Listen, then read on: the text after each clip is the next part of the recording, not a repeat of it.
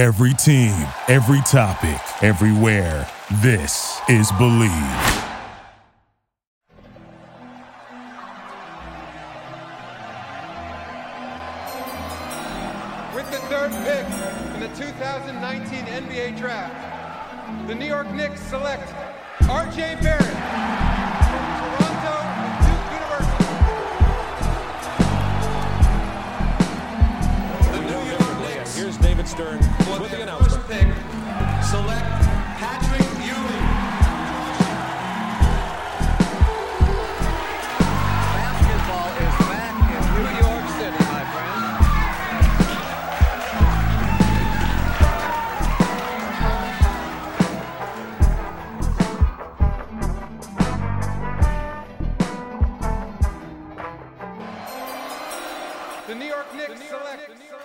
What's up, everybody? It's me, the one and only, your boy who takes weeks and weeks off from Pod Strickland, here where I belong the most, Draft Strickland, the best Knicks draft pod that you'll find out of all three Knicks draft pods that I've heard of. Uh, just kidding, Chris. I love you. Knicks Film School, draft film class. Uh, shout out to Chris Persianen.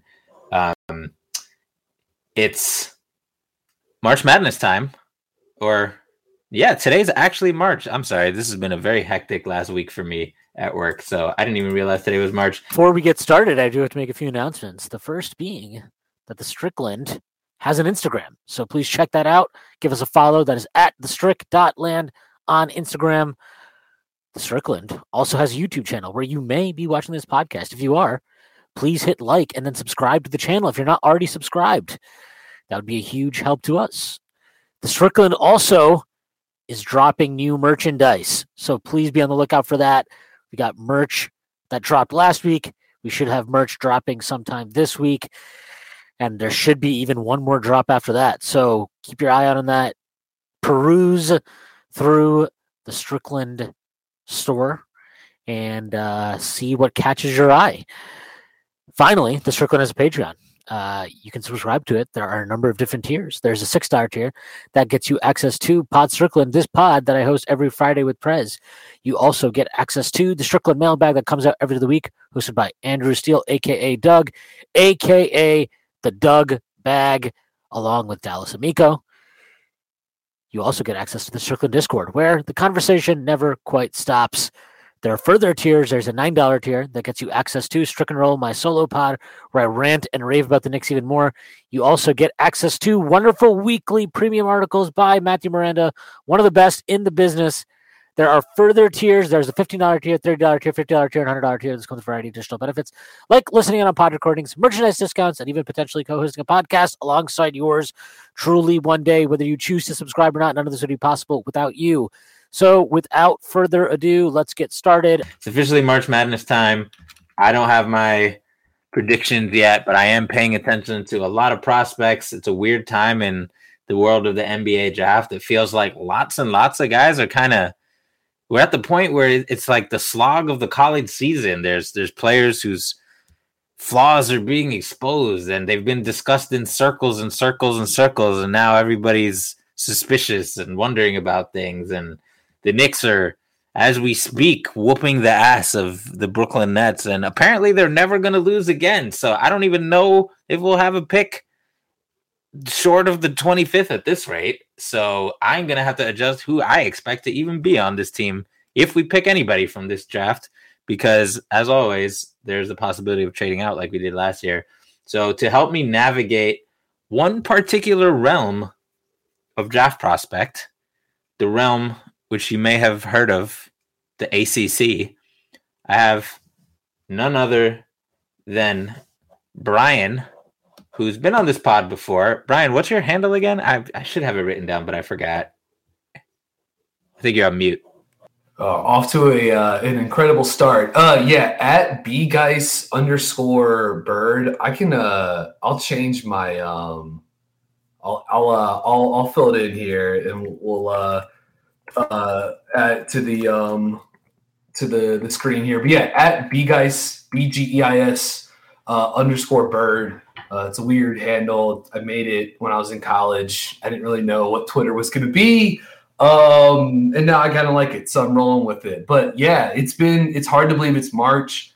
Um, I was at the Duke State game uh, last night to see uh, you know Duke finish off an undefeated uh, home record this year against uh, you know capping it off against NC State and Terquavion Smith and uh, you know ACC tournament right around the corner, and uh, obviously March Madness not too far after that. I've really enjoyed this season, even though it's been kind of weird for the ACC, which is to say hasn't been uh, maybe the best year in the league. But um, I'm also like I don't know about you, but this has definitely shifted in the last couple of years, where April through June I think has become my favorite time of the basketball calendar because the playoffs start. Like college is over, but there's still a lot of like tape to go through, and you have time to do it leading up to the draft, so you can catch up on, you know, uh, overtime elite. You catch up on you know G League, catch up on you know college prospects you haven't seen, and I'm so like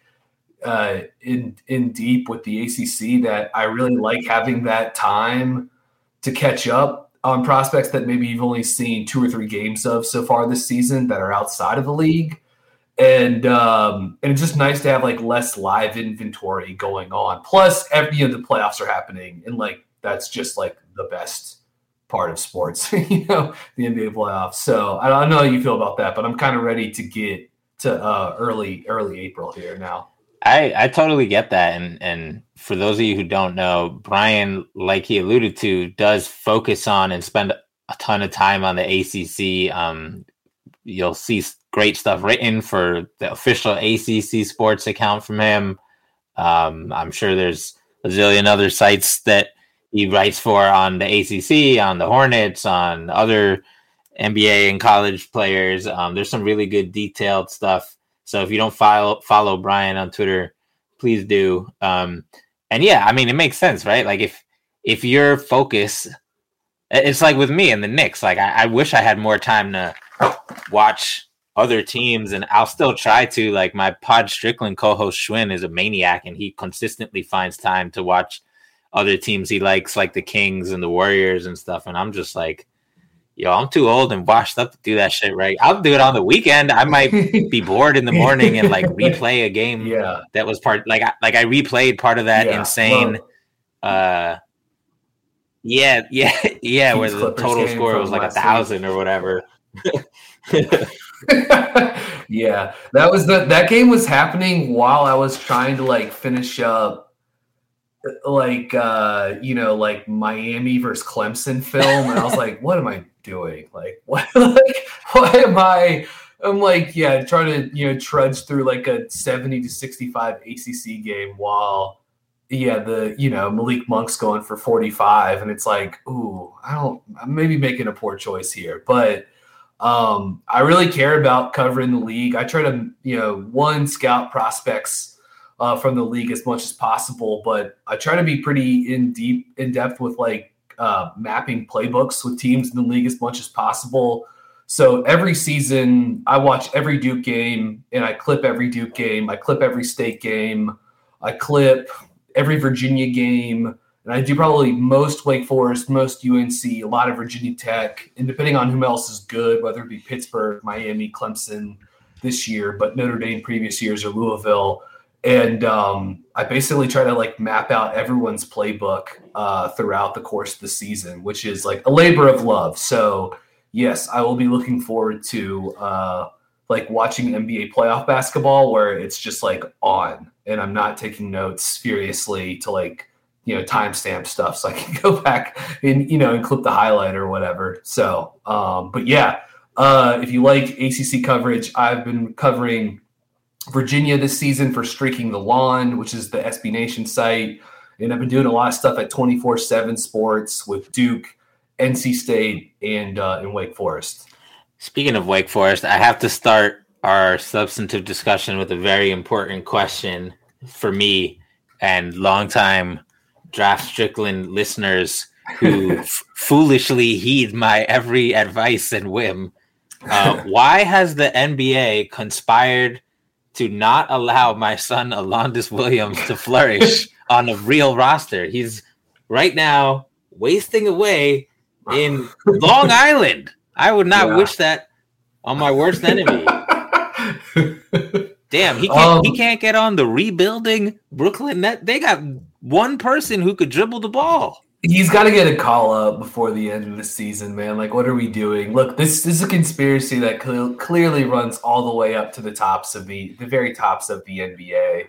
Um, and yeah, we got to get like Alanis is a six foot five bulldozer that gets to the rim whenever he wants to. Like, we should let's like. There's about to be some Garbo basketball here down the stretch. Like the final month of the NBA regular season uh, it's maybe not as like pronounced as it was a couple of years ago when they once they like flattened out lottery odds, but like we're about to get to some silly games here between some bad teams for the playoff start too. So like, yeah, can we get Alanis? Uh, you know, let's get some spread pick and roll for for Alanis Williams against an NBA defense. I'd love to see it.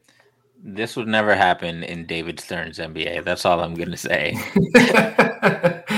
as usual, as usual, Alondes Williams, jokes aside, I mean, we'll see what happens, but inevitably, there's just like, I got to be a little more strict with myself about older prospects. That's just what always fucking happens every year. Like, yeah, I'm just like, oh, yeah. oh, some, there's always some ball handling 22 year old or 23 year old who makes me fucking Yeah. have like starry anime eyes at their handle. And, and then I'm like, oh, yeah, most most 22 year olds in the NBA could probably do that versus other other college players.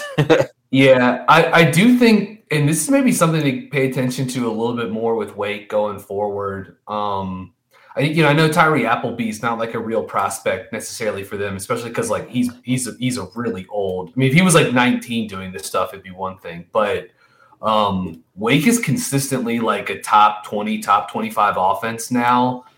It's a really creative team offensively, and so just like look, I think what Alanis was doing was like legit. I don't think it was like necessarily Sure. inflated by the system, but like the context was good for him last year too. Do you know what I mean? Mhm, Um, mhm. As far as like he he was in a, he was in a great spot. great system, great with with Jake and the coach, and Yeah. they had a It, it, Yeah. it, they're, it's a really good staff, and um, they're really creative offensively, and um, they just did great. They they empowered Jake and Alondes and put like the right pieces around those guys for them to really like excel last season.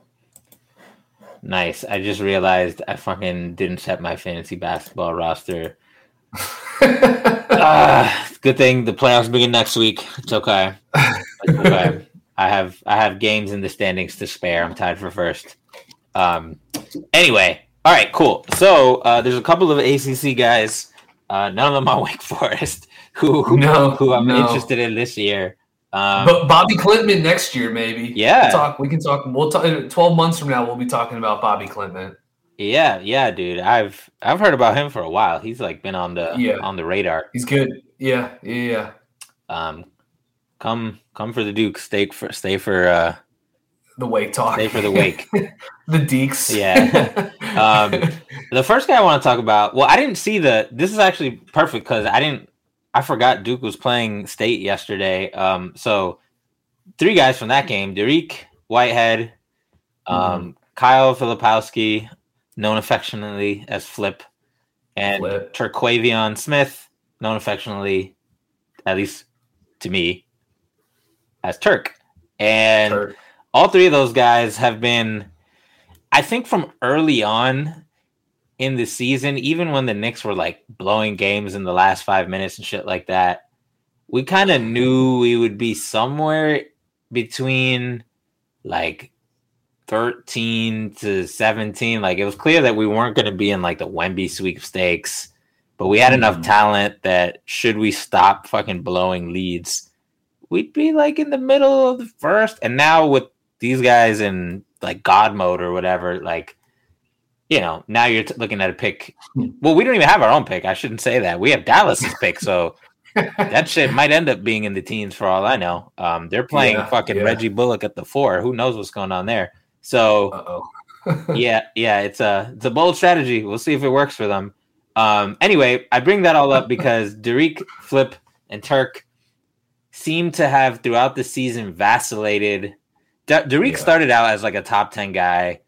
Turk started out as a lotto guy, maybe some top 10s. And like a lot of mm-hmm. other players, you know, this isn't unique to them. Like there's other guys who inevitably rise every year and some guys who fall a little bit. And they fell, Dariq in particular, he's had some struggles, some with injury. We can get, we can get into how much is injury, how much is not. But like the three of them are in the Knicks range, give or take. All three of them have been mocked to the Knicks at one point or another. So I know people who are listening to this have probably, you know, it might not be their first time hearing about these guys. But before we get into the particulars, like how, how was how was the game? The, uh, the game was really like the Duke State game was uh was fun last night. It was a good crowd. Um, like everyone there knew they were going for like the undefeated home record this year. It was the it was the 19th, 19th time Duke's done that.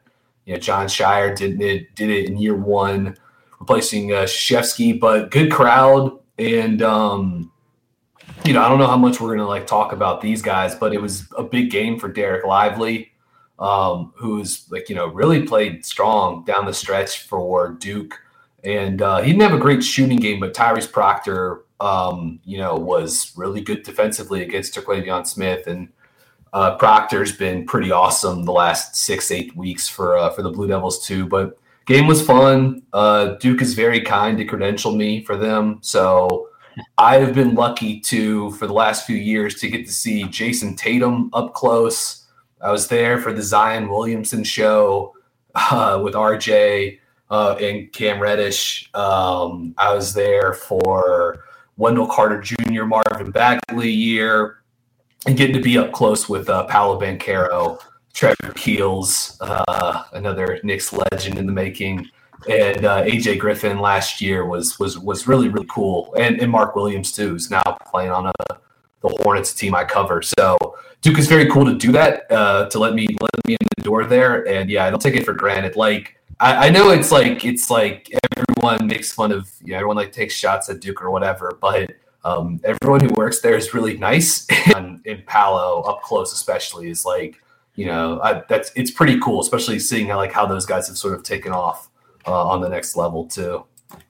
They don't make you come in and like pledge fealty to JJ Redick or something. They they do not. They do not. they do not. Uh, thankfully, they we are we are uh, uh, we are spared that. Nice. Although I will say I uh, I gotta I'm not gonna lie I like JJ Redick's career turn into He's cool uh, now, man. He's cool. like, not not only he's cool, but like I actually learned stuff listening to him, which is not Yeah. true of pretty much most other NBA announcers. Uh, he also does a good job of, and shout out to him for, for doing this. Like he will shine light. Like he does sort of send the ladder down a little bit. You Mhm, know, like he's got a a platform with his own podcast and at ESPN, and obviously like connected to like the Duke Mafia, which is like one of the five families of basketball. And like he still, you know, I don't know, like he he still tries to help, you know, share stuff um and doesn't just like sort of like swipe people's ideas for his own. So i kind of respect that. And yeah like he's got he's like a good ba- like he's a very good and knowledgeable basketball mind. I saw him at several duke games last season actually. I don't think he's been at any uh this year though he's got too many side hustles now. Um, yeah so- he really does So I don't blame him. Um, we could start and talk about who you mentioned, Dereck Lively. Uh, he's he's interesting because he came in as an extremely high recruit. Um, uh, depending on what recruiting service, maybe number one, maybe top five. yeah And uh, early on, he, uh, you know, he's not the type to, he's not scoring a lot at Duke, right? He's not Yeah, yeah. making, he's not facing, he's not doing Paolo Banchero stuff or even Wendell Carter stuff. And Duke's offense is definitely not set up around getting him the ball, aside from, uh, you know, the occasional lob pass and stuff like that. yeah yeah So it's kind of a mix of like, is he not being assertive? How much of it is him? How much of it is the situation? How much is it that he's just really young and there's other very good players on the team like Flip who can you can give the ball to and they can get you a bucket. Mhm. Um, how much of that is Duke's guard situation kind of taking some time to iron itself out a little bit, some injuries and stuff like that. Um, but it seems like for a while, Lively, who's for people who don't know, he's like seven foot one. His wingspan is seven foot eight, which is crazy. And for comparison, Mitchell Robinson's wingspan is seven foot four. So yeah, he, his wingspan is like comically long. yeah. I want to see what his standing reach is because he does seem to be like a narrow kind of dude. Um, Yeah, but I, yeah. I'm sure it's still fucking whatever longer than He's not as like hulking as like Mark Williams. Like I got to see both Right. those guys up close at Duke each of the last two seasons, and you know, Lively is in, is like impossibly tall and long, but like you know, Williams was sort of just like a you know was you know, I mean, he set the record for standing reach at the combine, and definitely gave off sort of more of like a like sort of like true center. Uh, in, in terms of his like you know wingspan and you. uh, you could drop him in like 1999 and he'd Yeah. probably be fine. hundred hundred percent hundred percent um yeah so like as far as like lively goes like it was look he got hurt right before the start of the season so he was trying to come back from that duke's guard play was like not where you would probably want it to be at the start of the year and that probably could have been predictable like they have a veteran guard in jeremy roach who's good and is playing well now but you know roach is like a you know, he's like a good college guard, you know what I mean? And he's not like a pure breakdown guard, nor is he like a pure like table setter. And Tyrese Proctor was, you know, really took some time. I think he's really hit a stride now, but um, you know, he's not a guy that get, generates a ton of rim pressure. Is another like pure like breakdown guard, and those guys were having trouble. I think sort of like setting Lively up, even though I think they were like looking for him, it just wasn't really there. There was one game against Boston College in Durham, like in early December. I think it was their first conference game, or yeah, I think it was, where they started to empty the corner out and throw lobs to Lively. And that was the first game where you're like, okay, this is the blueprint for it. You know, like this is it. And it, I mean, he, he got probably five or six lobs in that game, all with the corner empty, like all empty side ball screen action. And Boston College had nothing for it. Um, and I just think ultimately there was this like dissonance between, as you sort of laid out, the fact that he was the number one prospect according to some recruiting services. I think people expected him to come in and be like Kareem Abdul Jabbar. You know what I mean? And it was like, this guy isn't that. I mean, he is in a lot of ways, though, he is an he is a really nice, like modern five because he does all of the dirty work. He's an elite rim protector. He's really versatile guarding the pick and roll. He's not looking for the ball on offense except for when he dives or is or is in the dunker spot. He's pretty good at setting screens, and even last night against State, you could see him kind of like angling his screens a little bit to help Roach and Proctor get downhill against uh, State's ice coverage and help those guys get to the middle um, of the floor. I thought that he was doing a nice job of that. Um, I will say this: when Lively was struggling, and when he was having a guy like Ryan Young, who's like a you know decent college center, playing over him at times early in the season, it didn't affect his play or like his spirit. I guess I should say. Like he was, he is constant. He is like constantly in communication when he's on the court, when he's on the bench. This is a guy. If you care about this stuff, which I think it has some value, like he, he like publicly he was always in good spirits do you know what i mean like supporting his teammates and again like he's got the mentality from a communication standpoint to be an anchor like he is calling stuff out in a way that i do think is notable c- compared to other duke rim protectors that i've seen come through there in recent years including and, mark and Williams. notable for his and notable for his Yeah. age because he's a Exactly. young he's a freshman but he's a young freshman young freshman and again i'm telling you he talks like you i my this this my credentialed spot there is like pretty close to the goal that um uh that is like across from the the opposing bench so i i'm you know i see i've seen lively up close a lot this season um you talked about his length. He moves he's like a really smooth mover. Like laterally he can switch out and guard. Um and he's incredibly quick off his feet first and second jump. Like he's that he has that kind of quick twitch ability to get into the air.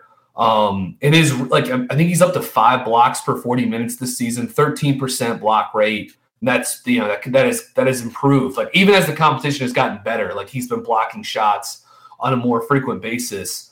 And I actually asked Scheyer, but Jon Scheyer about this after the game last night. Like the scheme versatility that he's offering Duke has been interesting. They've used him in every way so far this year.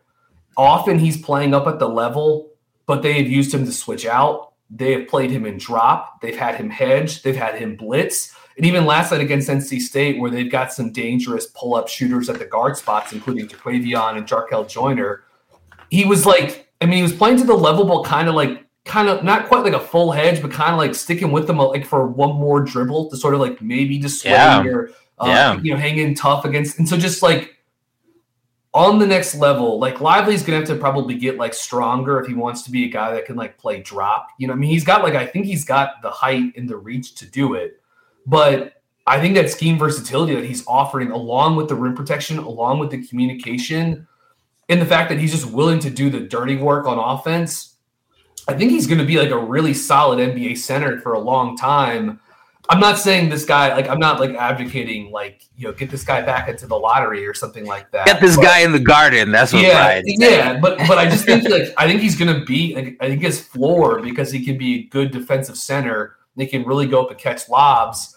He just offers a discrete set of skills that's valuable at his at his position. Yeah, that's super fascinating to hear about his usage. Um, because I'm not gonna lie, like I'm not a. There's some people on on the internet who do amateur draft stuff and write draft stuff who are looking to make this their career, and I salute these individuals. I'm not those people. I'm lazy with less time, so what I do is it's always the very end of my draft cycle when I dedicate time to explicitly watch defense a lot. Like if I'm watching one a full game and giving it my all, and I'm watching it specifically for one player like Lively, then may, I'll obviously watch him on both ends. But like for me to check different games to see if the schemes are different and how they a guy gets used versus different opponents, like that happens. But that happens before the draft for me. That happens like after Yeah. March Madness, certainly. Yeah, so. yeah. So. I just haven't gone that deep on his defense, other than seems to be getting a lot of blocks, and Duke's defense seems to be good.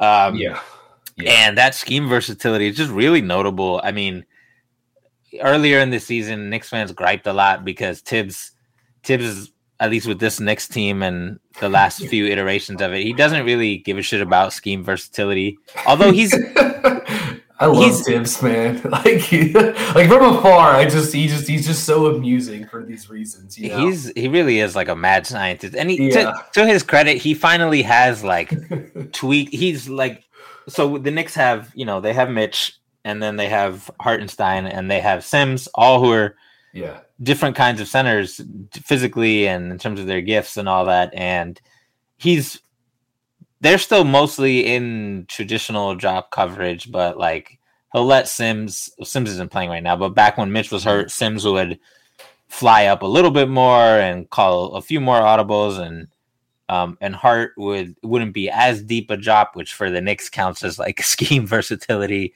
But we sometimes wonder as Knicks fans, like, man, if, if we weren't so dedicated to just drop and rim protection, like what could someone like Sims, who really can move his feet on the perimeter yeah, and is probably Yeah. better at that than he is at rim protection at this stage, what could they do? So like yeah, yeah, you but that's the thing. Sims is somebody with an eight foot ten standing reach. That's the same as Cam Reddish and a little bit longer than guys like RJ Barrett.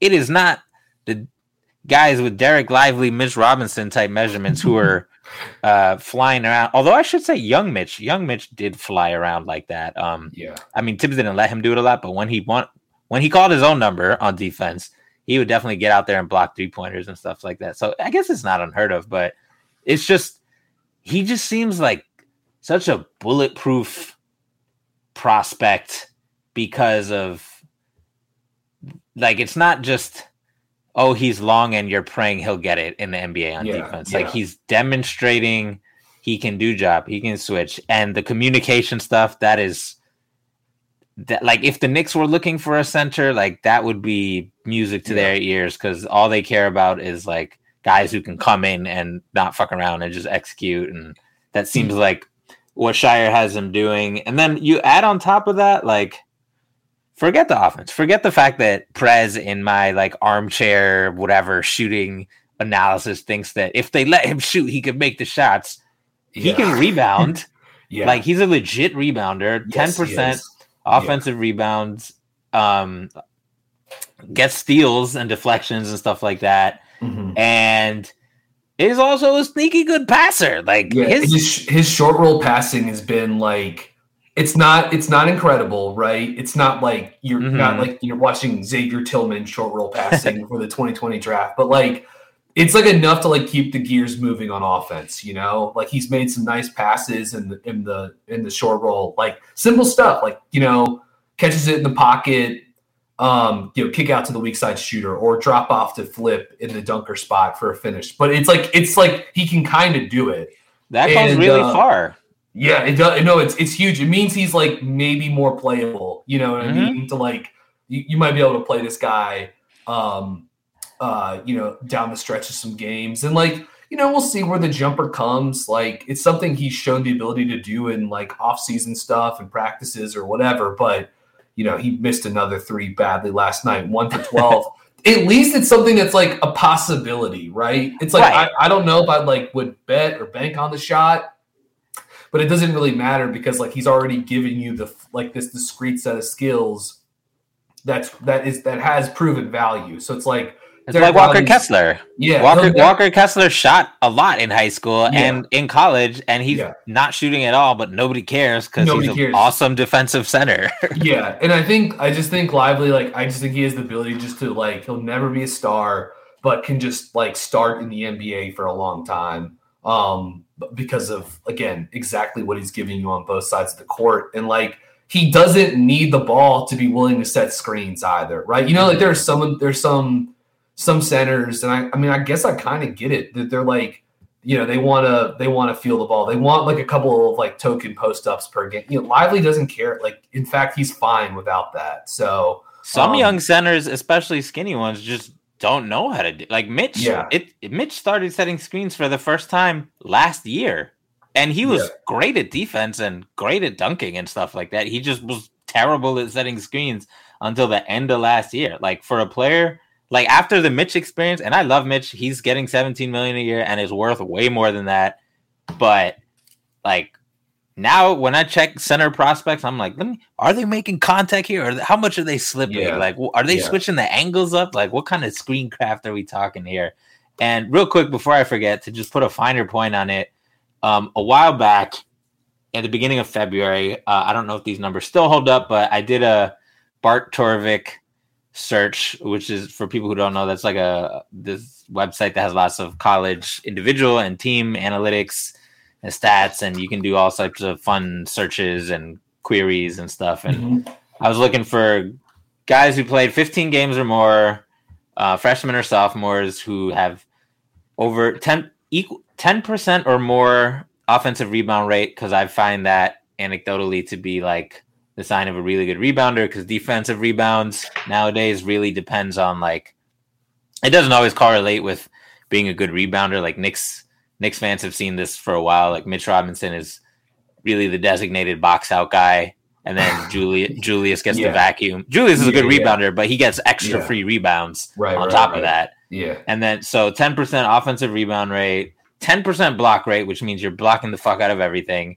And then one and a half steal rate, which is just good, Mhm. is tall, um, and has a BPM of over five. So like basically you're impacting the game positively. And it's a really short list full of a bunch of NBA players. It's Anthony Davis, Walker Kessler, Nerlens, Willie Cauley Stein, Lively, Embiid, Thibs legend favorite, Gorgui Dieng, Jang, um, yes, my son Isaiah Jackson, Robert Williams, who is not as good as Mitchell Robinson, as we all know now that the Knicks wallops the Celtics. Um, Mo Bamba and Khem Birch. And if you, uh, I mean, it's notable that all these guys are good and Lively's on the list. Um, yeah, and in defensive box plus minus, he's ahead. He's tied with. He's a little bit over Embiid and below Willie Cauley Stein, Nerlens, Kessler, and AD.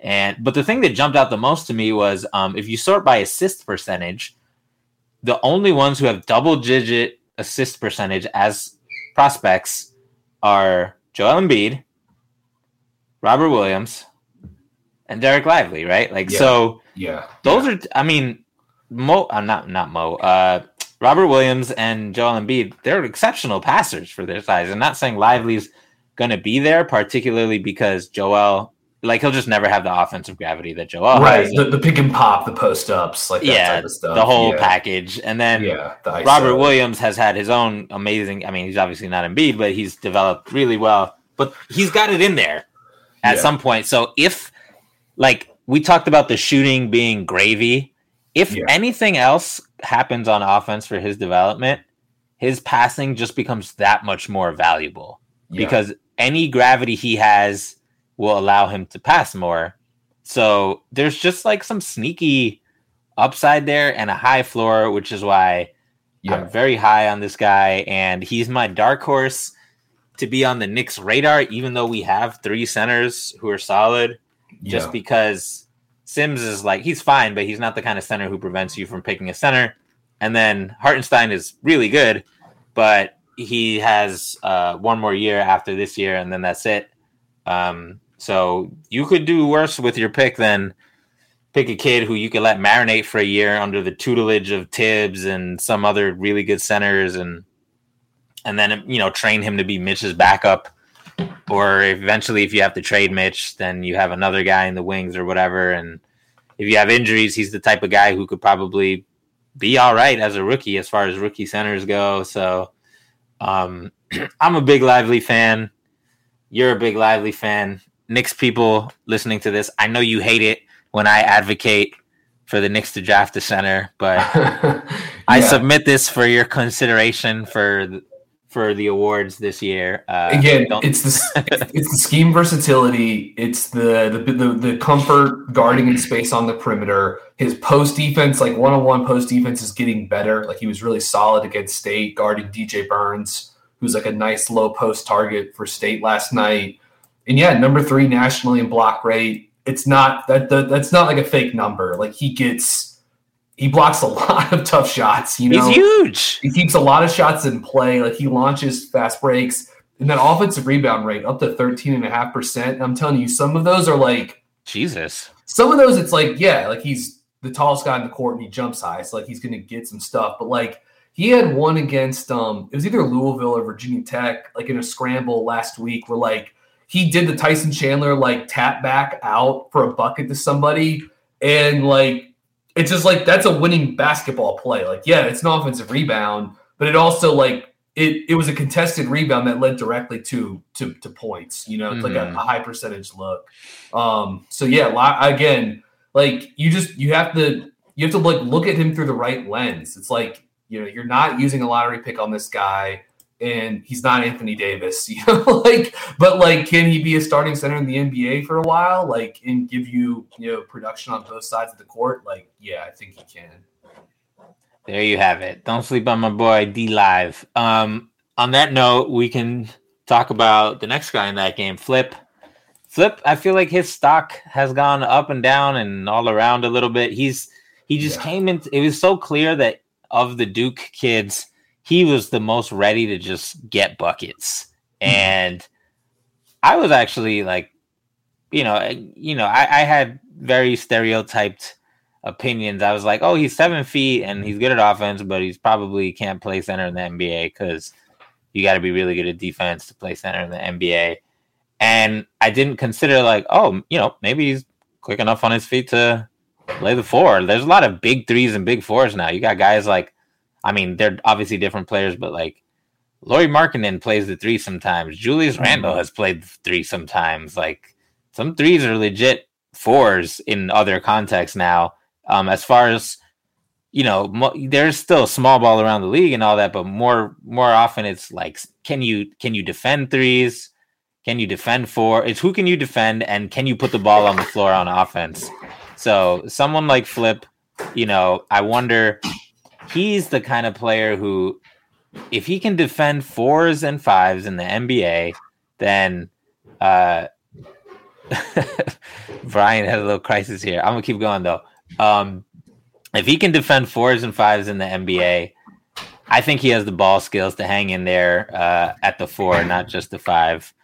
Uh, you good, bro?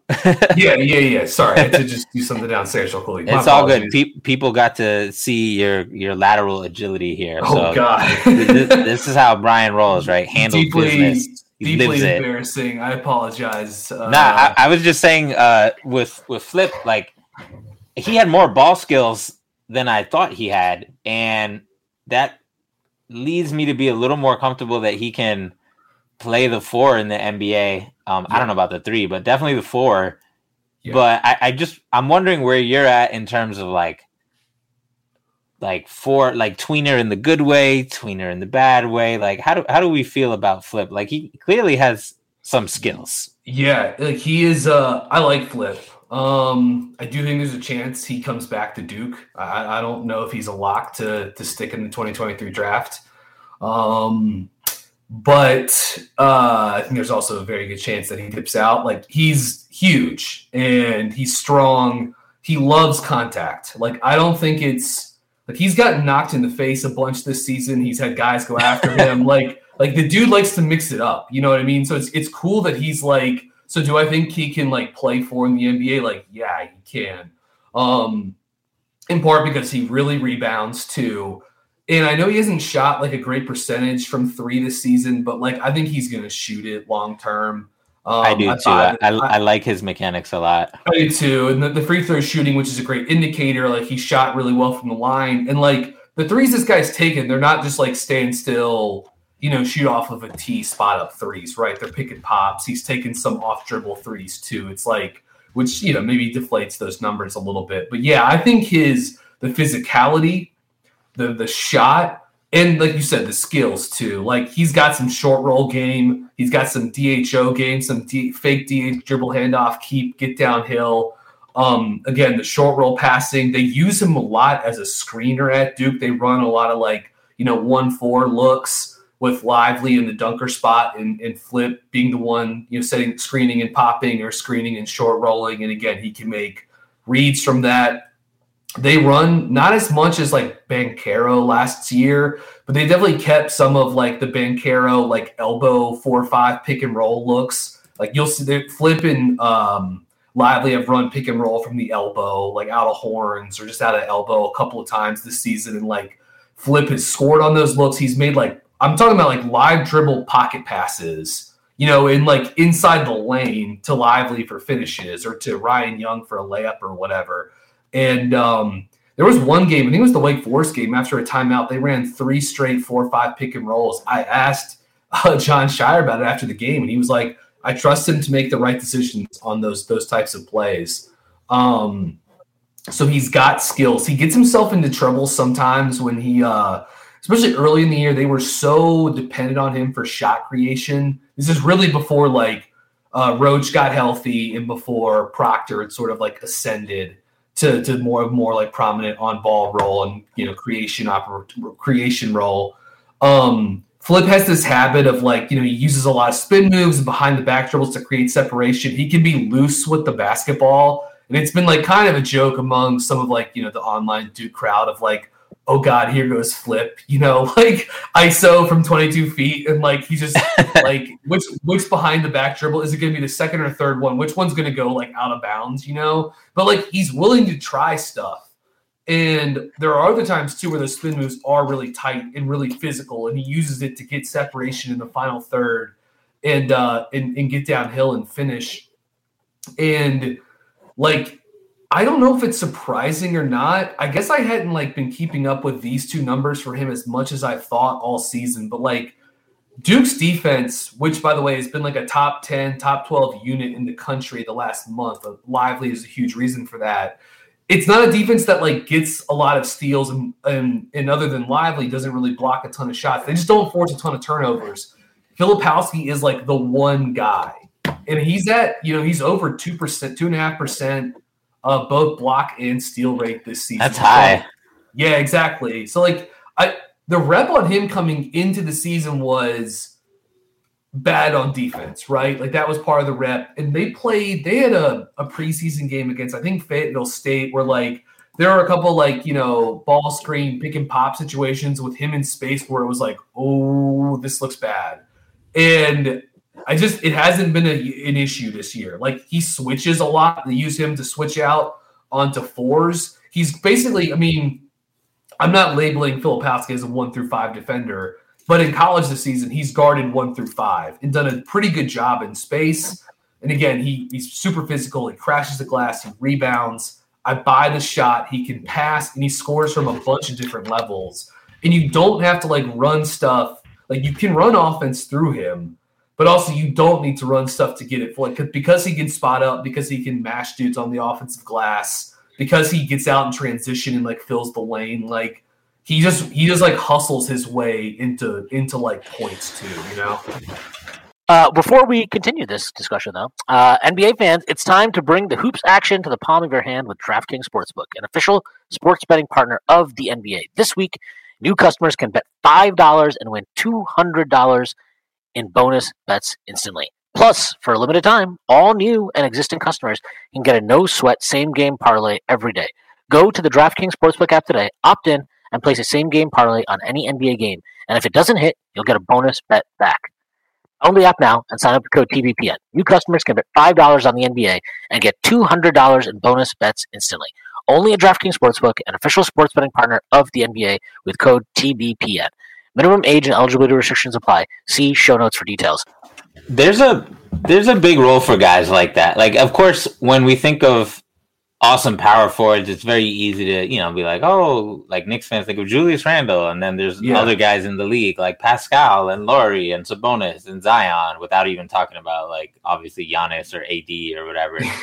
but then Yeah. after that, after like those 10 guys, like the Julius Pascal, Lauri, Jaren kind of crew, then it's you're you're looking at a bunch of I don't want to say role players because it almost feels disrespectful, but they're really important for their teams in a lot of ways. You're looking at guys like Evan Mobley, Aaron Gordon, um, Bobby Portis is one. You know, Knick Legend, Bobby Portis. My my biggest regret was just hating and slandering him while he was on the Knicks, and then he went He's on to do great things. Yeah, he's cool. He's good. He's good. I've apologized numerous times on Yeah, Twitter I- to Bobby. I'm sure he's him- seen my I owe- apologies. I owe him an apology too. Like when Milwaukee added him, I was like, "What? I don't get it." And it's it's worked out like beautifully. Yeah, he's killing. He's playing Really arguably the best ball of his career right now as they win a zillion games in a row. They're good. Um. Yeah, and then you you know you keep going and it's like you see what guys like Jarred Vanderbilt is doing for Mhm. LA or my favorite from last year, Tari Eason, even though Houston stinks and um, you know Santi Aldama, like there, there's just like a weird Mick Kelly Olynyk. Like there's guys with big roles and small roles and who can be potential like sub all stars like Aaron Gordon or just random eighth men like Jarred Vanderbilt who are contributing to quality hoops. And you know there's not enough star power forwards in the league for every team to have one. And I know some teams will like to play like small forwards at the four as well. And that's totally there's some small forwards who you can definitely do that with right? Like obviously guys like LeBron and Kawhi and yeah, um, even even some other guys like Scottie Barnes or yeah, Andrew Wiggins or whatever. But um, I think there's a place in many teams in this league for these skilled role player fours, and you look at how many teams because you need skill on the floor at all times now. It's not just good enough to be three and D and you can't dribble or do anything. You look at that's the reason why a lot of teams will play their threes at the four. You know, that's the Mhm. reason why you see a Keldon Johnson or a Sadiq Bey or a Kyle Kuzma or whoever playing the four playing the four. It's it's because they're strong-ish and can put it on the deck. But when teams have seven footers like Lauri who can play the three, who can play down or even play the four mm-hmm. and just like Julius isn't tall, but he's stronger than everybody he plays. And obviously Julius is an all-star, so like I'm not saying that's in Flip's future, but like if you can move and credibly do a little bit of defense on the three and the four off the bench, shoot it, and put it on the deck respectably, like it feel he just feels like a pick who's boring, but it's gonna be in the league and are gonna be in the rotations for a long fucking time. And I almost feel like he's like underrated now. Like before, he was getting mocked like kind of high, and I was like, "Oh, all right, there, relax." But yeah, yeah. but I'm like, Yeah. damn, like he, he's he's solid. He's gonna be solid for someone. Yeah, the shooting numbers of like, I mean, again, he's it got to a point this season where like he was clearly at, at the top of the scouting report, and he probably Yeah. still is, you know. Um, and I think that, I mean, I you know, I think the three pointers run a little cold in conference play, but also just like he's gotten a lot of attention. Um, he just does a ton of stuff offensively. It's just hard to just like he can just kind of do a little bit of everything. Uh, he can shoot. He's got the handoff game. He's got the short roll game. You can post him up against mismatches. He's totally fine with contact. He draws a ton of fouls. He gets a ton of and ones. He hits the offensive glass. And like one of Duke's like bailout plays, like when the like when the set doesn't work, like one of the things they like to do is they just they clear out a side with Jeremy Roach or Tyrese Proctor, and they just run like two man, like pick and pop. And he's got like a good feel for that. You know what I mean? Mhm. Like, okay, pop. All right, now this time we rescreen. Now I'm diving into the post. Um, and I caught in the post. Is there a double coming? All right, can I throw it to like he just got you can kind of see him going through the reads. Maybe he's like a little mechanical sometimes. Um, but I think he's got a good feel um, in that regard. And I mean, like he moves pretty well. Like I kind of again, I didn't see much of Flip before he got to Durham, where I've seen a lot of him. And like, uh, you know, he's not like the smoothest of movers, but like he moves well enough, in, in my opinion. And I think laterally he's shown more than I thought he had, switching out and sliding against. You know, I mean, he this is where his size can really help him out. And obviously, NBA primary creators, it's like a you know, you know, like it's it's one thing to switch out onto like you know Virginia Tech starting point guard than it is to switch out onto like Donovan Mitchell and just get Yeah. You're gonna get cooked. The best, most switchable players are gonna mostly get cooked. That's what I think people just online happens, forget to realize in the NBA. Like we, The- the point is keeping the ball in front. You know what I mean? Like, which is the Right. you know what you're going for with the switch and making those guys hit tough shots, whatever. Um, but I do think flips like when he has to like you know show and recover or be at the level and recover. I think he's shown some good stuff there too. Like I think he's been a little bit more comfortable in space uh, th- than I thought he was, and uh, yeah, it just feels like this is a guy that settles in. Like he's going to shoot volume threes at a at like a you know pretty high clip, and again with his size, with the passing, um, and with the physicality, it's like yeah, it feels like he can really contribute and be in the in like you said, man, like just like be in NBA rotations for a long time. yeah, I'm gonna. I'm, I'm, I'm. He's on my underrated. I don't. I think he, as far as Knicks go, like we have Jules, we have Ob, so I don't think he's in the cards for us. Yeah, yeah, Um, but there's plenty of teams I think uh, that could use him, and I think he has more upside with the shooting. Because if he's this impactful of a college player, and he's just been like bricking threes all fucking season, like if Yeah. that thing ever gets consistent, he's going to be very versatile. Like you see guys like this is what I'm saying, like guys like Isaiah Stewart and Kelly Olynyk can play the four and the five, not defend the rim, set screens, rebounds, get steals, create events, and just be It- crafty and be really impactful. yeah. Duke has not had to like hide him at all defensively this year. Do you know what I mean? Like they haven't, Mhm. they haven't, they've played very little. I mean, when they've played zone, it hasn't been because of him, and they've done that a little bit this year. But like they don't have to hide him.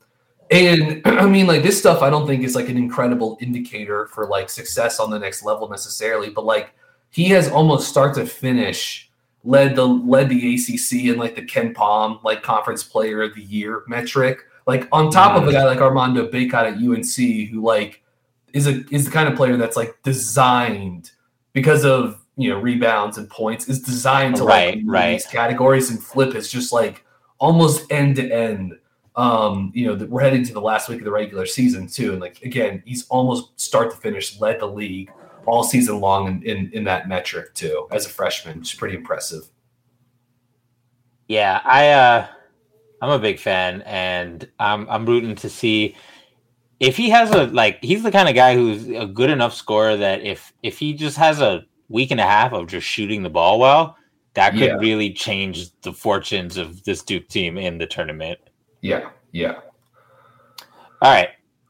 Uh, there's other Duke guys we could talk about, but I'm gonna skip over them for now and go to uh, Knick Draft, Knick Draft watcher favorite Terquavion Smith. I think There lots of people um, are fans of his. I can't put my finger on why. Maybe it's because there's like loose. It's funny because Quickley has like evolved. Like he's gone from Yeah. Like coming into the league as a bomber, shooter, sniper, and then he couldn't shoot consistently, and he became like he was like, I'm gonna become a fucking elite defender or whatever. yeah, and, yeah. and now he's scoring and doing that, and it's like, oh, he, He- might win six man of the year now. yeah, So like, he rules. I, I love Quickley. so Turk had like some similar vibes as like combo guard, gunner, and and Yeah. last year everybody was like he needs to work on his point guard skills, and he came in this year and he was he had worked on his point guard skills, so it's like okay, this is awesome, and um, but I, I haven't followed him since earlier in the year. To be honest, I haven't watched many of state games. This is why I, kind of mad at myself for missing the game yesterday, but um. Like wh- where is he at compared to last year? Like last year, he was kind of acknowledged as a solid player who could maybe return, and if he could return, like on the one hand, he could be one of the best returners, but on the other hand, this class is kind of stacked, so that makes it tricky. But on the other other hand, this class doesn't have a lot of guards. But on the other other other hand, Yeah, he's kind of short, and it's tough for short guards. So like, wh- Yeah. where are we at on Turk? yeah, and, he, and he's skinny. Like he's, Yeah. he's really skinny. Um, he's not put on a lot of weight since uh since last season. Like what stinks is it's like if we'd had this conversation about uh Baby T, as he's known in these in these parts. uh, I live in Raleigh. Um, I think it would be more positive. He's in the midst of a really bad slump, and it's all the, the jumper has just like left the building for him the last month, and that is Which is like unthinkable. yeah, because he's such a nutty volume shooter, you know. Now state is off. They say that states doesn't have a game the last weekend of the regular season, so like I don't know. I was kind of hoping maybe this weekend, you know, Turk will go back to Greenville and get up, you know, 500 shots at Farmville Central High School and, you know, get, you know, Glock it. But like, so again, Jumper's in a really bad spot. And the context isn't great either because State's offense, if you've watched, you know, if you've scouted, you know, Dereon Seabron last year, Turk last year, like it is one of the high vol, one of the like highest of high volume pick and roll offenses in the country. Like almost every possession, if it's not a post up for DJ Burns, is going to be ball screen for Jarkel Joiner or Terquavion Smith. Um, they don't. This team doesn't get a ton of rim pressure. They don't get to the line. Turk's the one like perimeter guy that draws like you know decent contact, and his foul drawing has gone up. Like he's at four and a half fouls drawn per forty minutes. That's like at least um up one from last season, which is which is nice to see. Um, but basically, like the offense, just like it leads to a lot of teams being able to dictate how they want to guard Terquavion, right? Like, you know, and we saw, Mhm. especially early in the season, teams putting a ton of attention on the ball just to get it out of his hands. But worse is that it can also just lead to a lot of like tough off dribble shots, right? And so for a guy like Terquavion, that's never been like a great half court finisher at the rim and is playing in this offense that is also going to route a lot of his usage into like pull up threes, pull up mid range twos, and the jumpers left the building. Then all of a sudden, he's just like he's just every game he's just like stuck in the mud, and I think it is impacting his confidence a little bit. Um, like I think last night at, at Duke, he, you could see him getting frustrated. Um, he's a really passionate player. Like he's got he's got like uh, like he's got a, a kind of a passion that I, I bet I'm sure Knicks fan Knicks fans would love. Like he plays with a lot of heart. Um, he came back because he like wanted to be a part of this. And the team's been really good, and he's the main reason for it, you know. But Mhm. he's just he's really struggling right now. Um, I was a little worried heading into the season because for this very reason, honestly. Like because and I was wrong for two thirds of the season. Um But last year, when they had Dereon Seabron, as you remember going through the scouting process, like Seabron was the best rim pressure guy Mhm. in college basketball, right? Like, I mean, Elias Williams was awesome. There's some other guys we could talk about last year, but Seabron was like special in terms of like volume, efficiency, foul drawing, and the degree of difficulty he was doing it, uh, you know, off of, right? And he created a lot of good looks for Terquavion, right? Like the Right. sla- like that that was such an awesome slash and kick combo, you know, downhill pick and roll or drag screen, whatever for Seabron, Terquavion shakes up, open catch and shoot three. And like Turk Turk's just like not getting those looks this season, right? Like they don't have uh, Jarkel Joiner, their other guard, is really good. He draws a ton of attention, but he's not the kind of guy that's like going to collapse the defense and then kick out for a spot up three for Terquavion, right? Um, Turk has to like hunt those looks off of post ups and in transition more so than just like being second side on on pick and roll action. Um, and so I was worried, like, well, this means you know, like he's going to get less catch and shoot threes, and he's going to get more pick and roll uh opportunities. And like he can do that but he wasn't especially efficient with it last season out of the pick and roll. It's been better this year. Um so like that's where that like i think that's he's just at the wrong time he's backsliding you know with the Mhm. jumper. But all season long i think the playmaking has been there you can look at like the like the assist numbers jumped a ton he doesn't turn the ball over for a guy that's like you know a pretty creative passer for someone that you're like And he has the ball in his hands a lot. a ton, a ton, and it's it's all, dude. It's all pick and roll. Like it's just it's just all pick and roll, all pick and roll, all pick and roll. Um, and uh, so again, it's not like they're putting him in like a lot of like creative sets. You know what I mean? To like Mhm. route that usage through him coming off pin downs or you know having an empty corner. It's like it's none of that. You know, it's always him versus like a stacked set defense. Um, uh, but so again, I think there's, I still think like Terquavion is like an interesting bet as like a, you know, you're betting on his upside as a creator.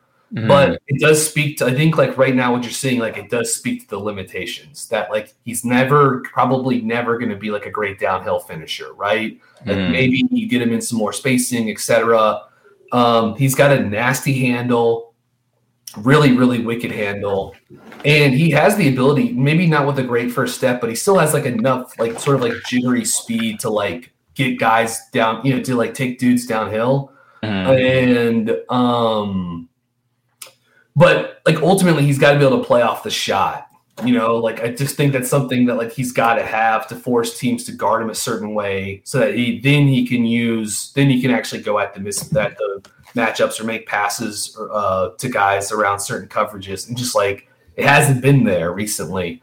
Um so he's in a tough spot. I'm hopeful that he can like break out of it and close the season strongly because like I still think he's like an interesting, like long term bet for the NBA. And my opinion of him really hasn't changed all that much. You know what I mean? He's just like in a tough spot, and so it's like it's really like messing the numbers. And I, you know, I think it's you know caused his his stock to definitely like crater some the last month here.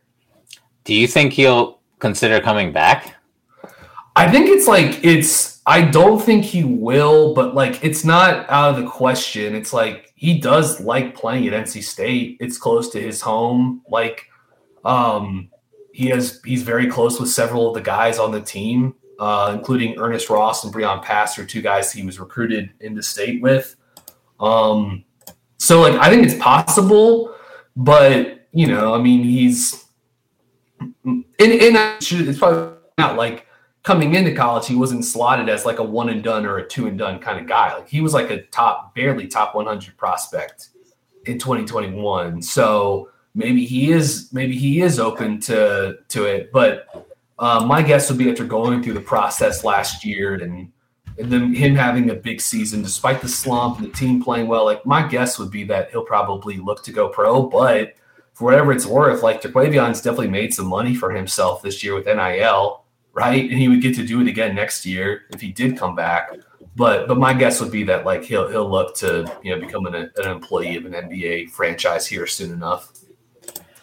I'm crossing my fingers. I think he's definitely easy to root for and super entertaining. And uh, I I just think he'll have a it'll be he'll have a transition and a smart team will ease that transition by um, like you mentioned you know last year he had guys who could set him up a little bit more. He'll probably have that in the nba right? So you hope that Yeah. he's coming off the bench for some team and whether he plays a lot or not he'll uh he'll have chances to do that. And you know if he ends up getting g league reps then i'm sure there was many other things that you know particularly the driving and finishing that his team his employer would like him to to work on. So i'm Yeah. not i'm definitely not out on him. It's more just this class has so many interesting talented players that Yeah. there's just like a big blob of from like 17 to 18 Yeah. to like 40 where i'm like like some teams could have turk and lively 17th or 20th and some teams might be like fuck that i'm not taking a short 170 pound guy or a, yeah. or yeah. a weird like sort of doofy gigantic four and like let somebody else worry about that so yeah, I, I think it's interesting. Like the Hornets have Denver's pick, um, and like there's a time where it was like, no, there's no way Turk will be available at like 27, and I don't mean we'll see. I guess I think the door is at least cracked for that now. Um, last thing I would say about Turk, like defensively, he's not very good. Um, but he does, you know, he, ball watches, he can space out off the ball. His screen nav is not amazing, but like he's got not like he's got like a plus wingspan, not crazy long arms, but like he does create steals. He he's pretty like he'll hustle on closeouts. yeah he's Um, athletic I think there's some stuff you can do to to uh to kind of like uh hone him in on that end and not have him be like he'll have a target probably because he's often going to be like the smallest guy in the court or whatever. But um I think there's some stuff like you, I think he can improve. I think he's got some tools and you could improve him on that end. Um and then he has also been dealing with uh like maybe if you've seen him play recently like his left hand, like thumb, wrist, hand, like it's been wrapped. And he's a right-handed player, like he shoots with his right hand. But Terquavion, every dunk he's had at NC State, like he's John, he's got the John Wall thing. Every Lefty dunk has been left-handed. Every I've tagged every single dunk, all of them left-handed. And I was talking with someone last night that scouted Terquavion going back to high school. He said, "I've seen this guy play since his freshman year. I've seen him in high school." He's like, "I said, I, he he said to me, I've seen him dunk one time with his right hand."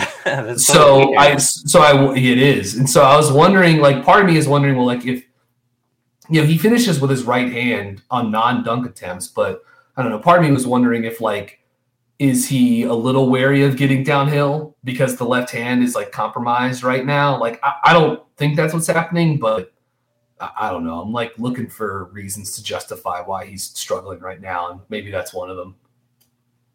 Yeah, it might be. Um, I'll definitely keep an eye on that. I didn't. I didn't know he had a. I knew about the John Wall stuff. But I didn't know he had a rap on. Um, Yeah, All right. The the next guy is probably the headliner, and I purposely put him in the middle of the pod so I could get you fuckers listening to tune in for the whole discussion. It's Dariq Whitehead, who is, you know, we're in a weird place with Dariq where his stats are mostly not good, except for his three point percentage, which is awesome. And he's had not one, but several injuries.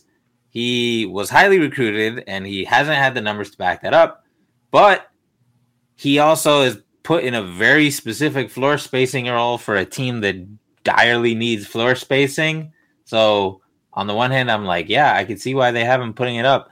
On the other other hand, like sometimes I watch them and I'm like, you can't blow by anybody right now. Like, you, you- Yeah. like they got to give him pin downs and stuff just to get him going, which is fine, right? Yeah. Like the Knicks do that for RJ Barrett a lot, but RJ Barrett, when like he can also get by somebody one on one now, and I don't know the the injury stuff was the subject of a recent article on the Athletic that I thought was really informative. It wasn't anything like revelatory. It was kind of what you'd expect. So for people who don't know, Dariq Whitehead was also like lively one of the top recruits, depending on who you read, the top recruit. Um, if you look at his high school mixtape, it looks like something from a video game. Um, he did it all. And his last season at Montverde, Montverde High School, he was the center of their offense despite other star players being on there. And a lot of it was based on his really crazy shot making for a 17, 18 year old, like coming off screen, shooting threes off the dribble, getting into the paint, and using craft. And um, with a little bit of space, he could get up pretty high. And he wasn't like a tight space jumper or anything like that last year. The year before that, when he was like 16, he was like a insane, like Tom, not Thompson twin, but like not not far from that. Like he was dunking from like Mhm. ridiculous angles and stuff like that. So it's clear that the combination of just getting older and weight gain and athleticism, I mean, not and injuries have probably sapped some of his athleticism. But the question that is on many Knicks fans' minds is similar to what we went through with AJ Griffin last year, which is like, okay, even if he's not this ridiculous athlete, is there enough in the tank that like we should not just overlook a strong six foot seven wing who can shoot? Of course, eight. Of course, AJ Are, Griffin. tho- are those guys useful in the NBA or something? I can't. I mean, Yeah, that- is that it- an important thing to have?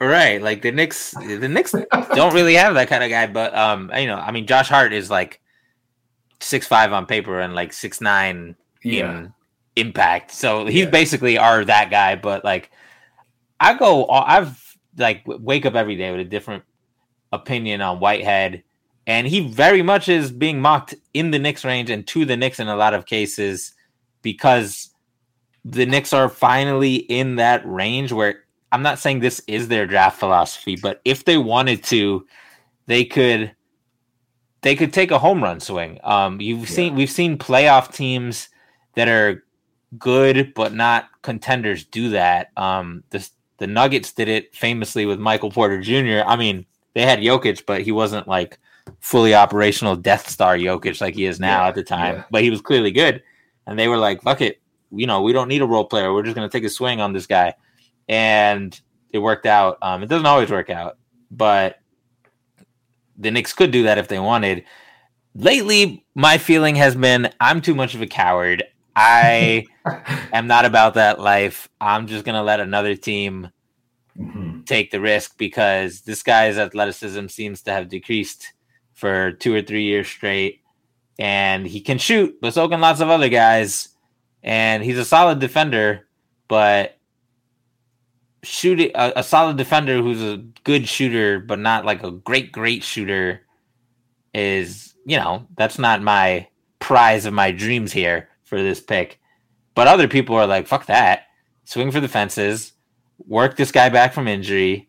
Even if he doesn't return to like 2020 athleticism, he's still probably got more ball skills in the tank than he's showing at Duke because this is what Duke does with their prospects. They tell them, you know, it's like a lesser version of what we see at Kentucky with Coach Cal, where a lot of the times, except for Flip, apparently they're like, do your role and do your thing. And Flip, meanwhile, gets to do like the Flip mixtape or whatever. Twenty-nine percent usage. Um, yeah, twenty nine percent usage and all types of the, the whole package of Yeah. type of variety. So like, where are you at? And you know, since you're actually in the area and around people who presumably, I mean, he's not from there. He's from Jersey, right outside Yeah, the city. Yeah. But Mhm. like, I'm sure people were super excited for this guy to join the team and yeah. like had to manage expectations and all that. So what's that been like? Yeah, it's been interesting. I mean, it's been tough because it's like, you know, he is, and often he's the most talented guy in the gym, but he just is unable to show it. Um, he's been he's missed time this season because of injuries, foot injury to start the season. Man, the, the injury he had against I think it was Clemson the other week. I It looked like it looked like he tore his Achilles. Like I Yeah, think that's and what everybody no one- texted me. yeah, no one, no one was coming out and saying it like right away, but it was like, oh, that looks like this thing that I really hope it's not. Um, what I would say for Dariq, as far as the shooting goes, like he shoots with his upper body a lot. He really uses his, his hands. He flicks his wrist a ton. Um, So he, it was this was even mentioned in the article in the Athletic. sort of Yeah. like having to strengthen his lower body. I mean, again, I've seen him shoot warm up shots a lot, and you can see it. Like he really does does he generates a lot of that shot with his upper body, with his arms, with his hands, which is like you, you know, it's not it's not you usually see want. that yeah you usually see that from tall like big fucking like lebron Yeah. does that like Yeah, guys who are big and have the strength over to you just do it. Yeah. Yeah. And, you know, like, you know, AJ Griffin wasn't, you know, you think about the like archetypal AJ Griffin shot. He's in like the Jeff Bagwell batting stance. you know, exactly he's the reverse the three. And I mean, look, uh, D- Dariq, after as of like a week ago, was leading the ACC in three point percentage during conference play on like decent volume. Um, the three point shooting has not been like as impactful as AJ AJ's was last season, where AJ was doing it with such incredible volume from incredible distances, doing it off movement, and like they, you know, they run. There's there's a couple. There's two different like weak side pin down actions they run for Whitehead. I think he's been like okay, not great on those looks this season. They run. They occasionally they give him some ball handling opportunities where they do these like inverted like ghost screens where like one of the guards will throw it at him and then run in his direction and then slip out and they'll try to get him going downhill off that. And like there's been some flashes, but they're just flashes, right? Mhm. Um, he's really struggled to finish at the rim uh, in the half court. He missed a dunk in transition at one point this season. Like he just has not been able to like explode and get off the floor. Like it just isn't there. And what sucks is like it's it's it's fucked with his confidence. Like he's he's come out and talked about it, or he's Yeah, like he about it, and like it, that's it really sucks to see. And I feel I feel for him because uh, having this happen publicly is is is tough. Like he's obviously very very talented, um, but like he just doesn't get lift on. You'll see you'll see him like show good body control and sometimes some good strength when he drives to the rim, but like he doesn't get enough lift. The time I see go- it the most, aside from the dunks, which is really, I did a I did a voiceover video on uh on air showing of the dunks, but lately, like I I was watching some more of his pre college stuff, and he's really good at doing like long jumps, and he's Yeah. still good now. Like Yeah, he'll do long jumps, and like you said, he has the body contortion ability, and he has pretty big hands, and he'll just like. You can tell if he could jump higher, this would be like a fire move where he would just Right. like contort Hey, jump jump yeah. across the lane and then just like place the ball Yeah, somewhere near yeah, like yeah. the middle of the square. But now it's not the middle of the square. Now it's like a scoop shot. Yeah, and yeah. that shit It's- is not as effective. it's too much below the rim finishing, you know. Right. And um and again, you can see it like I've seen him up close a lot this season and I I think he's like he's he's worn, you know, some of those confidence issues on his sleeve. So I really do feel for him. And like there was one game, the Ohio State game early in the season, which was one of his first sort of like good flashes of play. Like he hit a three, he got a steal, and he hit one of those threes, and he, he actually like happened to sort of like backpedal right by me on press row, and like you could see the relief on his face. He was like, you know, I- again, I, I it's it sucks because like he's young, and this has been happening very publicly. Like you're you're in you're under the microscope when you play at Duke, and you're Montverde guy, and you know you're mocked to go top ten, etc. So um, I think he's still like worth a uh, a swing. Uh, I mean, I think I kind of think a team like the like New York would be like a little interesting. Um, he and Barrett are- actually know one another. Like RJ's senior year, Dariq was an eighth grader on the varsity team there, so those guys have actually played together. That's hilarious. A while I forget yeah. this. One of those reminders that like RJ is 22. Yeah. even though it feels like he's been in the league forever. Yeah, R- RJ has college teammates that are still like Joey Baker plays at Michigan this season, and like those dudes were in the same so funny. same recruiting class, man. Yeah, it's nuts. Um, but uh, so I still think he's like an interesting upside play, but like I, I would want to see like the like the confidence stuff. It's like you know it sucks now, but it's like you can probably work through that with time. It's just like physically, where's he at? You know, um, because Yeah, if he the- is if he's just a shooter, like that's one thing, but like. Does he have the ability? Like he's he was built as a slasher. Like, can he get? Right. Can he ever get back to that? Assuming full health and you know full confidence and part of me does think like the lack of vertical pop, like how much of that is physical and how much of that is him just being like worried to like fully test out the foot or fully test out, you know, anything else that's bother bothering him, just like really open it up. Um, I think Duke's been pretty careful with him for the most part.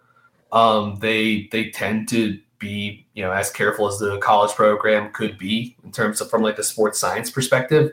So I trust that physically he's there. They wouldn't be playing him if he wasn't. So part of me does think like, well, is this just what is what he is now, or is this like a confidence thing? And I I think if you're a team that like if you're drafted in the mid to late first round, like you do your research and then you make your decision. Um, but he could end up being like he could end up being a steal. Like I, I, I, I the people that covered like that like followed him before Duke really really like his game a lot and they've seen him more than I have. And those are some of those people are guys that I really really trust with evaluating talent.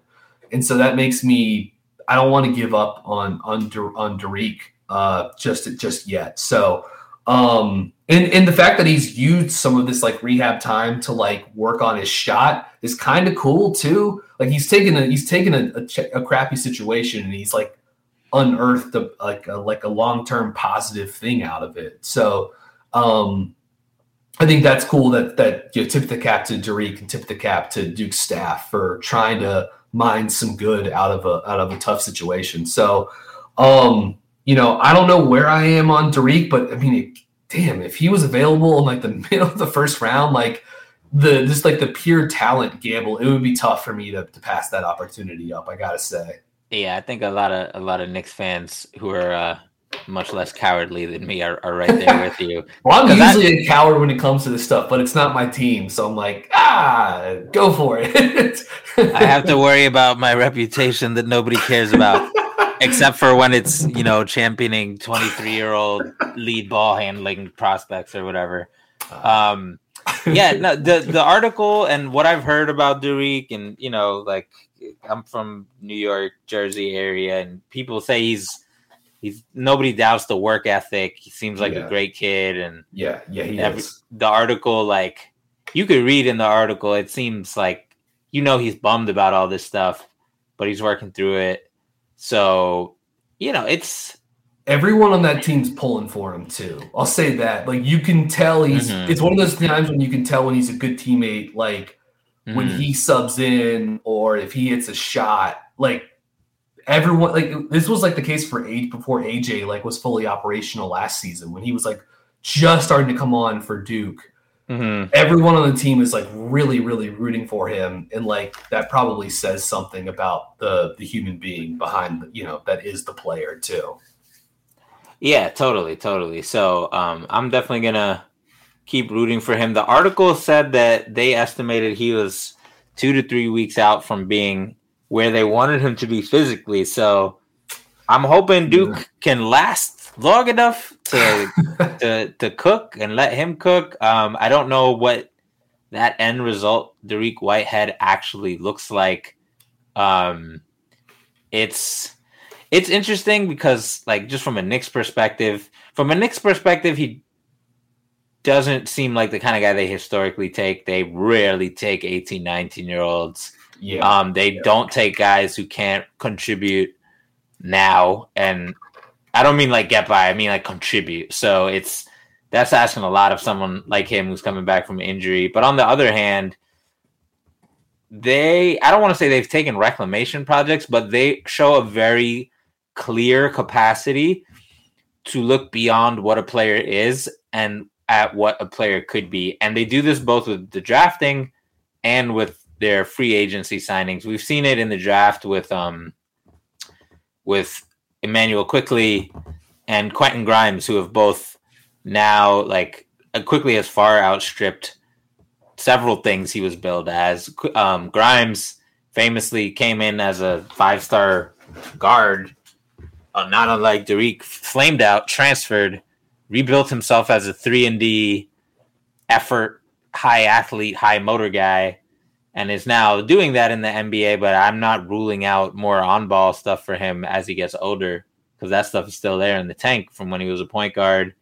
Um, and then, you know, with with Deuce McBride, they've he didn't run an NBA offense in college, so they were like, go to Westchester and run a thousand pick and rolls per day, and he did that, and he got pretty good at it, and uh, he's he's you know he's out of the rotation, but he's he's definitely going to stick around the league for a while. And Yeah, yeah. um, so you see them, you know, you, Josh Hart is changing his shot profile now that he's here. Cam Reddish is no longer here, but when he was here, they changed his shot profile to try to better suit his skills. He didn't agree with that, presumably. Um, Uh, so- thus continues the, the mystery that is Cam Reddish's offensive Yeah. game. Yeah, I, I think you clipped the thing about with Julius Randle talk Thibs talking about Randle's shot profile. That was really int- I listened to that clip. Um, that was pretty interesting actually. Like shout out to New York and the coaching staff and the analytics staff probably for for working on that. the the Knicks are like this is the, this Knicks season is like a analytics fever dream. I don't think people people realize it because most teams are you know somewhat analytically crazy right now anyway. Like every team, yeah. every team is. Yeah. There's not many like oh okay boomer like lose like Yeah. analytics. Even the teams with small analytics staff probably lean on those guys quite a bit. But with these Yeah, Knicks, yeah. they're like, oh, Mitchell Robinson has the highest points per possession on offensive rebounds off of floaters. We're just gonna ask all our guys to get floaters and sign and play guys who can hit floaters. And even Yeah. if they can't hit floaters like RJ, we're gonna ask them to take the floaters because we got Yeah. Mitch. And then we're gonna Yeah. bring in Hartenstein, who's also great at offensive rebound to get floater and taking floaters. And then we're gonna Yeah. bring in Josh Hart, who's good at offensive rebound. Like they're nuts. Like their analytic shot profile. That's why I joke on Twitter that we have like the grifter offense. Every other top 10 offense is like 58 true shooting, 59 true shooting, 57, and the Knicks are like 55. We're just playing murder ball on the offensive glass here. Yeah, instead. and and then you sort all the you look at all those offenses and you look at field goal attempts per game and they're all like 84, 85 and the Knicks 90 despite Yeah. being at the slowest pace. So Yeah. they they really got some uh, some cheat codes out here and um I don't know I don't know if uh someone like Dariq would fit into that, but someone like Lively would. That's why he's a Yeah. dark horse. That's why he's a dark horse for me. Um, all right, moving on. There's two other guys I want to talk about who are really interesting. Um, the first is Matthew Cleveland, who I actually first wrote about last year when he was a freshman because he was pretty hyped up as a prospect, and he was like a big dude. He was like a six nine when he came in, rangy, typical FSU recruit looking dude. Looked like he could play the three, four, five, and all in one possession. And Mhm. uh, I was like, okay, this guy seems athletic too. His jump shot isn't beautiful, but uh, or last year wasn't beautiful. And uh, but you know, he, you know, he, he showed he had some some ball skills to work with or whatever. And then it kind of just fizzled out. FSU wasn't great, and um, now I kind of I'm not gonna lie, I really wasn't paying attention to him or FSU, especially once Baba Miller, who was like, you know, he was like a, a very theoretical on paper prospect who I was excited about. It was clear that he was more on paper than I had suspected.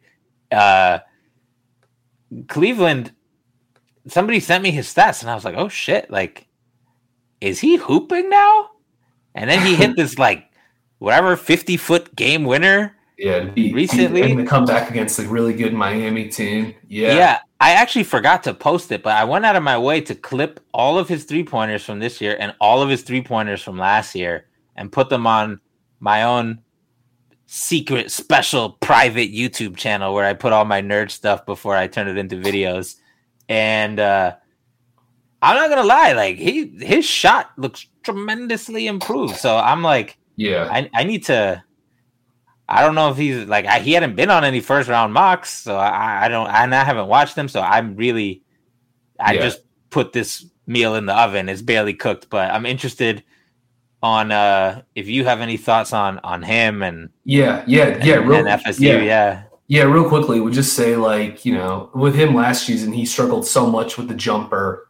Um, I mean, under eighteen percent on threes, and early in the season, he got off to a pretty chilly start. You could see teams going under screens and Mm, and trying to take away drive lanes, and it was tough. And FSU was really, really struggling at the start of the year, but he's ended up shooting the ball much better. Um, I mean, up to seventy percent from the line on a ton of volume, thirty-seven percent on threes, just twenty makes, but all in all, twenty of those have been assisted. So the catch and shoot threes been better.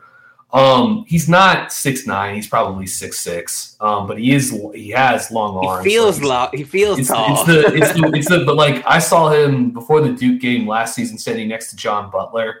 And uh there's just a funny comp uh in terms of, of height, but long arms of the jumper is up this season, and he's a good defender and he's a burner in transition. Um, I think he's been a decent switch defender, not like amazing at FSU. I think one of the reasons their downfall the last two seasons is they just don't have the same sort of like snap and communication level from some of those elite defenses from previous seasons. But he's an interesting uh, wing prospect. Um, you know, maybe a second round guy, uh, maybe late first round, probably into the second though. But there's some interesting stuff to bet on because like he's really well liked. I asked Leonard Hamilton about him after the game this season. Like he just he constantly works. He's this is what Leonard was saying. He works. He's unfazed by the struggling. Like he just the guy comes in and just tries to help us win every day. That was that's like the upshot of what he said. He's shooting it better this season. And again, long arm defender who could do damage as a cut finisher. I think he's an underrated cutter and, and does some good stuff in transition too. yeah, he's definitely. I don't. This class is just too deep for me to peg him as a first rounder. But yeah, like, yeah, yeah, yeah, especially now that I know he's not six nine, like I thought he was. yeah. but I, I don't there- think so. There's something there. There's something there. So uh, it'll be interesting to. yeah, I, I wish that you're right. Like I wish this FSU team feels like like a like a FSU team that was supposed to be in the oven for an hour and it got taken out after 20 minutes yeah, yeah. with, with him and Baba Miller, who are all who or who are both a little bit of uh, They they need theoretical FSU guys. they, they need a point guard to like set things up, and they're playing Caleb Mills and Jalen Warley, who are like talented, but you know not really ready for the role. They're probably more combo guards. At least Mills at this point is. Yeah. Speaking of point guards, that is the next kind of player I want to talk about, which is Judah Mintz in Syracuse, who uh, you know, I he, he always on Twitter his highlights would pop up every now and then. Um, he's he's a fun player to watch, but also not through no fault of his own because every clip is like someone playing 21 where it's you versus everybody else and I haven't watched much Syracuse, but it seems like he doesn't have much help, and it seems like opposing defenses don't care about the other players on Syracuse. So uh, he's, I don't know, he's like athletic. He he has a, a good assist to turnover rate, but he's does so. He reminds me of Deuce McBride in that he does so, but he's not a conservative passer. He will flip one-handed passes across the Yeah. court and stuff like that Yeah, he yeah, just happens to nail them all the time. So that's for like ball handling guards. That's one of the things I look for is, is randomly just like one handed passes and the ability to take risks without yeah, kind of fumbling the bag. And then just in terms of like the, his main the main statistic of his that jumps out is his ability to get to the free throw line, especially for somebody who you know he's not a big guy. He's what like six two three. yeah, yeah. Somewhere in there. We've established that I'm terrible at guessing height from the television. Right, right, right. Um, he seems pretty skinny as well. Uh, but unlike say Turk, who's also six two, six three, and skinny, this guy is like a missile, and he just loves the contact and leans Yeah. into it, and Yeah, and his jumper like I don't know. Sometimes I watch it and I'm like, man, that shit look ugly, and then other times I'm like.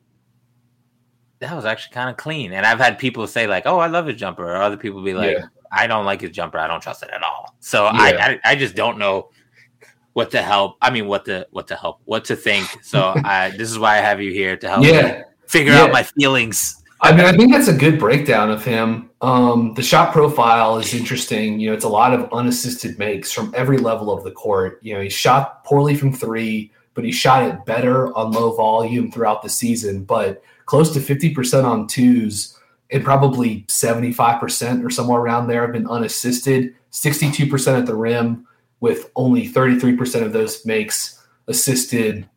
He shot decent from long two on good volume. He can get downhill in a bunch of different ways. It's mostly pick and roll and ISO. I think he does a nice job like sprinting into points and using triple handoffs to get downhill. Like he adds a little bit of of spice to an offense that lacks zest otherwise. Um, so Mintz, I like the fact that like you sort of noted something that I wanted to point out. He takes chances as a passer.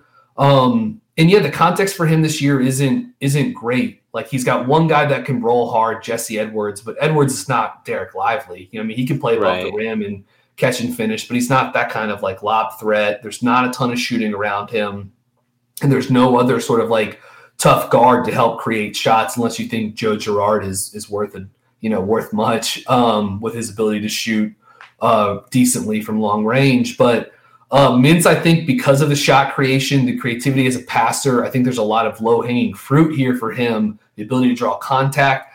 I think he's an interesting, like, a creator upside gamble um, for the 2023 draft. So I like Mintz a lot. The more I watch him, the more I like him too.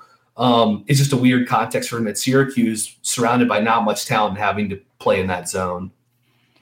How is how is he in that zone? Because that that should. I mean, I'm already already. I think he's pretty good. I think he's Yeah. pretty good in his zone. He gets a lot of steals, but like again, the zone tends to inflate that.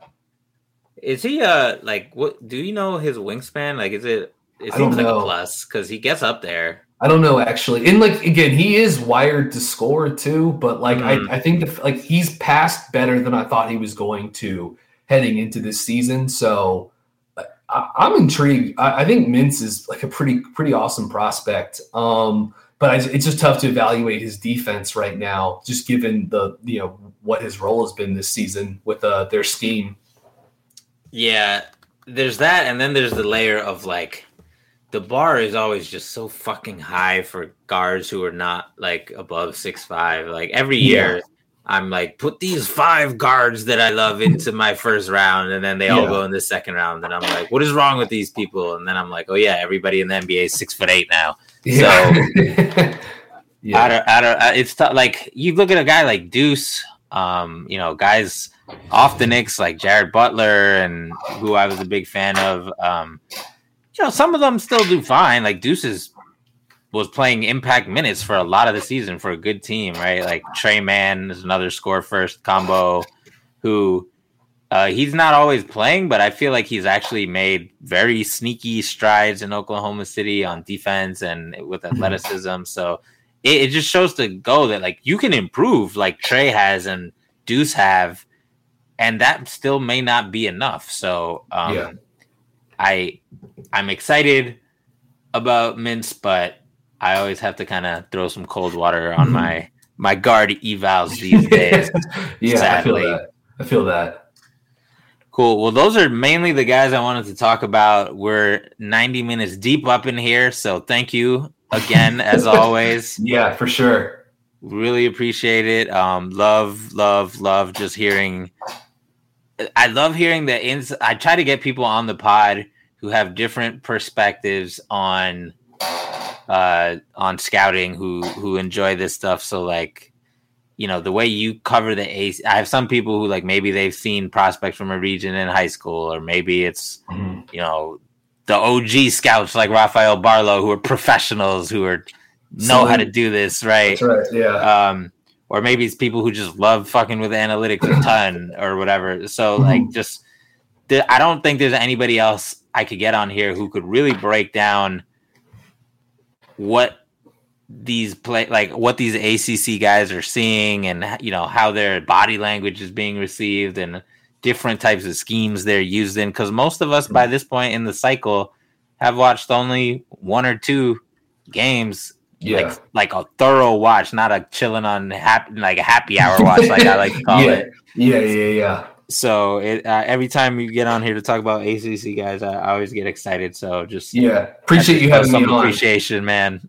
Yeah. Absolutely. Thank you very much. It was a fun conversation. Cool. Well, one more time, uh, even though we have the uh, the at right here for the Spotify listeners, you want to tell people where they can find you? Yeah. Yeah. At uh, B guys underscore bird at B G E I S underscore bird on Twitter. Lots of Hornets talk, draft talk, ACC basketball talk. Um, and uh, yeah, writing at Streaking the Lawn, SB Nation, 24 7 Sports, and then co hosting uh, the Buzzbeat podcast, which you can find on every podcast app um, covering the Charlotte Hornets. And we're going to be doing a lot of draft stuff uh, the next couple of months here for that as well. Oh yeah, with that Lamelo injury, I know it's time to shift gears. It's been time to shift gears, but yes, that was the nail. Uh, that was the truly the nail in the coffin for the season here. All right, dude. Thank you again, listeners. Thank you for tuning in. Uh, you know where you can find me at underscore Presidente on the strict dot land. Go check out our draft stuff. We got some some more articles coming. Go check out Draft Strickland, Pod Strickland. We got clothes. Go check out our merch. We got all types of shit. Go on there. Uh, enjoy yourself. Come find me on Twitter. And on that note, uh, have a good evening, everybody. Enjoy yourselves and get ready for some March Madness.